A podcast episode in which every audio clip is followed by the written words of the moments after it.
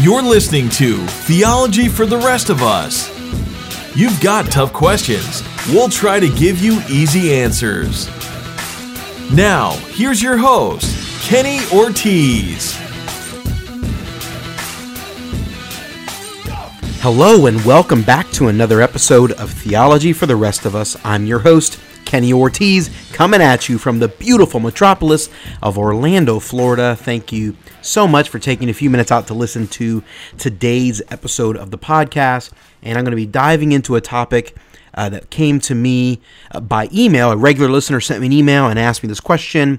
And so we're going to be talking about uh, video campusing, pre recorded sermons, uh, and basically attending a church where, where the sermon you're hearing is not coming from a, a live communicator in the room. Excited to answer uh, excited to answer her question, to dive into this. Before we do that, quick reminder to everyone please make sure you are subscribed to the podcast. It's the only way to guarantee that you never miss an episode.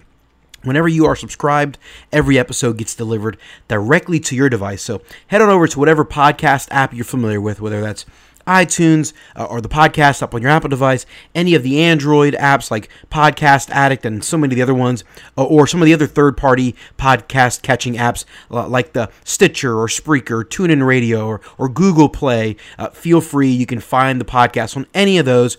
Make sure you hit the subscribe button. All right, let's dive into the question at hand. A few weeks ago, got an email from a regular listener asking about churches that use video sermons. You know, a lot of churches have uh, multi-site. You know, they have multiple campuses, and therefore maybe they record the sermon at one campus and they show it at the others, or in some cases maybe they even uh, they stream it in. You know, from one of the campuses to the other. Um, and so the the question I got was, you know, what do you think about uh, churches that use video sermons? Uh, is this right or wrong? Uh, great question. I think there's a lot of people that will hear a question like this and will be even surprised that this is an issue. Um, I think because of the because of the, the, the, kind of the technology that's available and because of the, the nature of you know of our society, I think there's a lot of people that wouldn't even think twice about this and they would say, "What's the big deal?" Uh, which is interesting because you know about uh, you know 20 years ago the idea of a video campus or pre-recorded sermons uh, was very odd in most church circles. So we you know, we've really uh, come a long way in, in the way that uh, society has kind of evolved, or at least how the church community uh, has evolved.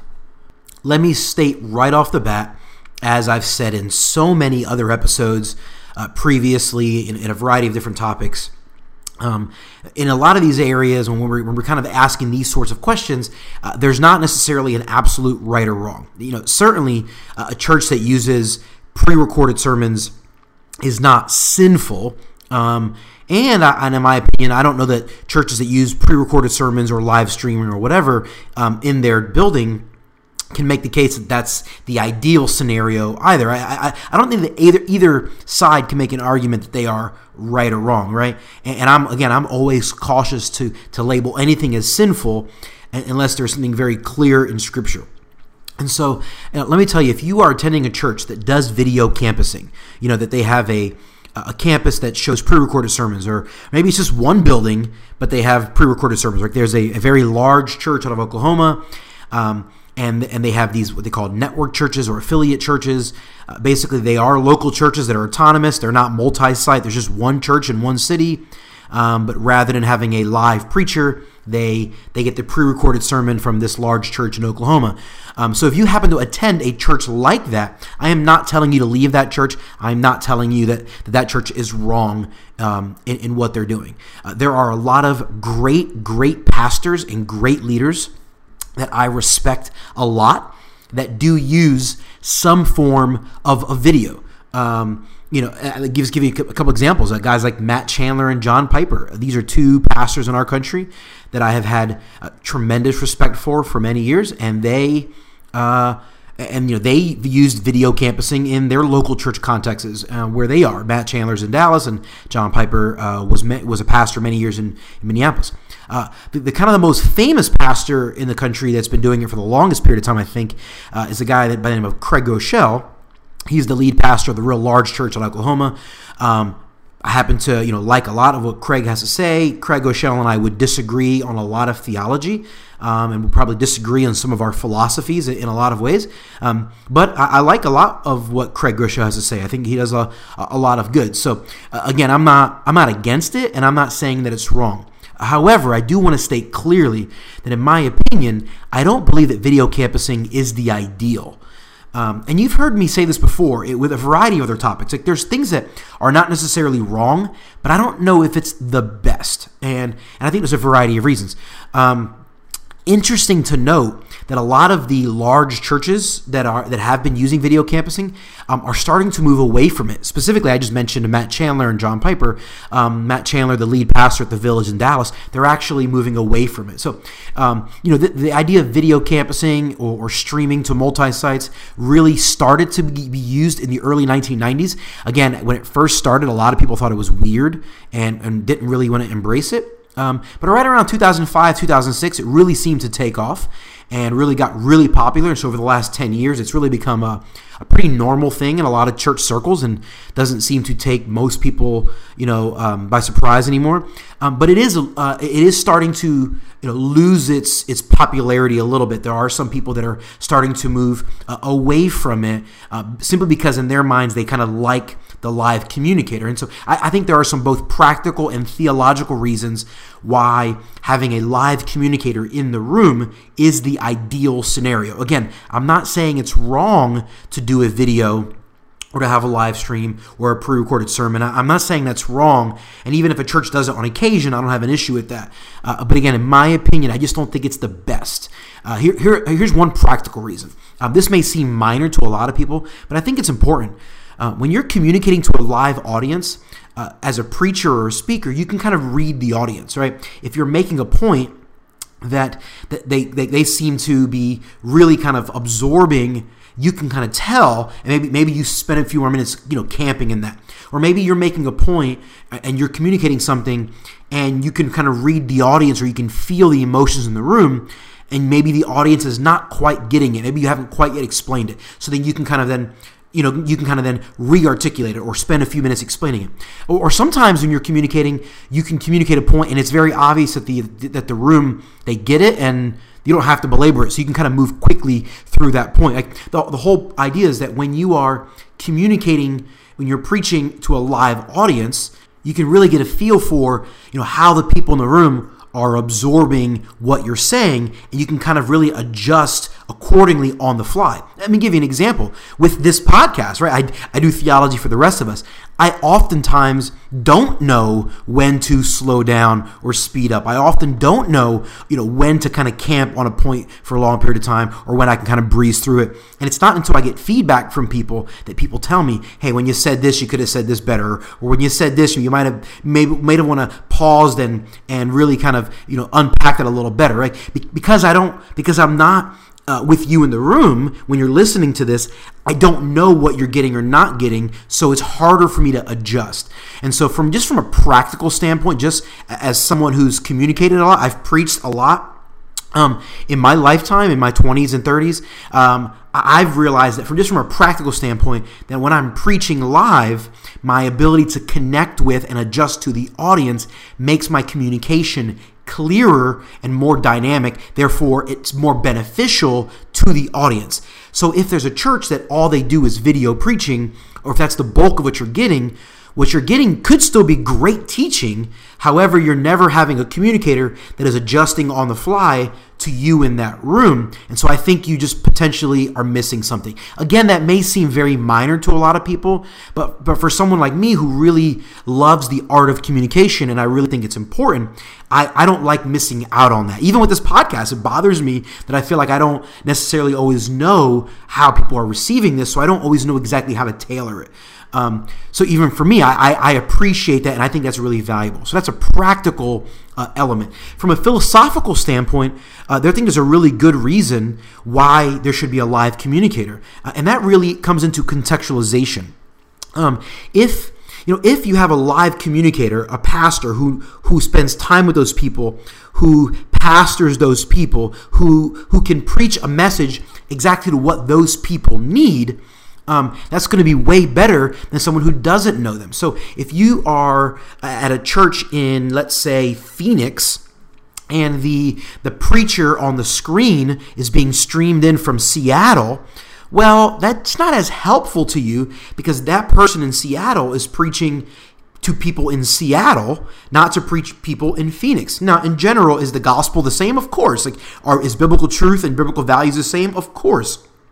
However, preaching is most effective when you can contextualize it to the people in that audience. So if there's a pastor preaching to his people, people that he knows, people that he understands, people that he has spent time with, that sermon is going to be much more effective. He's going to be able to present gospel truth and contextualize it to that group of people far better than someone outside. And that even happens within a small community. Or like, just for example, you know, for, for many years I've been a part of a church in the Orlando, Florida area where the with a predominant with a, with a lead communicator preaches from, from uh, the western suburbs of Orlando, but the same church has a campus at the Disney World campus. Well, um, at, or excuse me, at Disney World that's really designed for Disney cast members, people who work at Disney. And so we have a campus pastor who preaches the same message but he contextualizes it for the Disney employee. Like the, the average person live, living in the western suburbs of Orlando, even though they're only 20 minutes away from the Disney World, you know, uh, Metroplex, they, they live a different lifestyle. So it's the same sermon, it's the same biblical truth, it's the same gospel message. Um, but when you contextualize it to the people living in that arena or who are living that lifestyle, it typically will be more potent. So if we just video stream the sermon from the western Orlando suburbs into the Disney campus, what's not going to be nearly as effective, right? Is it still going to be great preaching? Absolutely. Is it still gospel truth? Absolutely.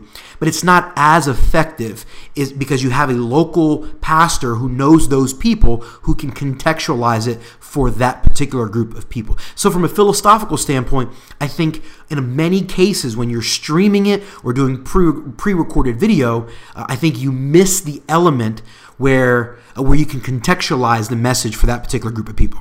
The last reason I think it's important to have a live communicator is a theological reason. Now, I will concede up front this this answer or this reason is is much much weaker than most theological arguments that I would make. So so if someone disagrees with this or rejects it, um, I'm not going to argue with them uh, because I, I, I'm willing to concede that my argument here is not very strong, but it is my theological leaning. Uh, I simply have a feeling that in my opinion, that, that, that the church service is a dress rehearsal for heaven. And I didn't come up with this idea on my own. This has been an idea taught uh, by many people, you know, over the last several centuries. Uh, this this idea is really rooted in what we call the regulative principle. If you're not familiar with that, uh, it's the the principle or the idea that the worship service within the church uh, should be governed uh, directly by the commands and instructions we find in the Scripture. And so this has been widely embraced, uh, you know, within a variety of church circles ever since the Reformation. And so, you know, one of the ideals that has come out of the people who have embraced regulative principle is this idea that the church service, you know, the local church service, should mimic or reflect what we see in Scripture that heaven will be like. And so one of the things we do is we have a, a, an elder or pastor who does the teaching, he does the shepherding. He he in some cases is a representative of Christ who is present. So in heaven, Christ will be present as he shepherds us through worshiping the Godhead for all of eternity. Well, in this case, the, the teaching elder or the lead pastor who's preaching should be shepherding us in the church service as we worship the Godhead. And he represents Christ, Christ is present, Christ is with us. And the moment you have a teaching pastor or elder who is at a different location, who is not present, you now no longer have the kind of some of these some of the the elements of the regulative principle at play. But you no longer have a present chief shepherd in your midst representing Christ shepherding you as you worship the Godhead in a church service. Your church service is no longer a perfect dress rehearsal you know, uh, for heaven. And so the idea is that from a theological standpoint, your church service should mimic heaven or what a worship service in heaven might be like.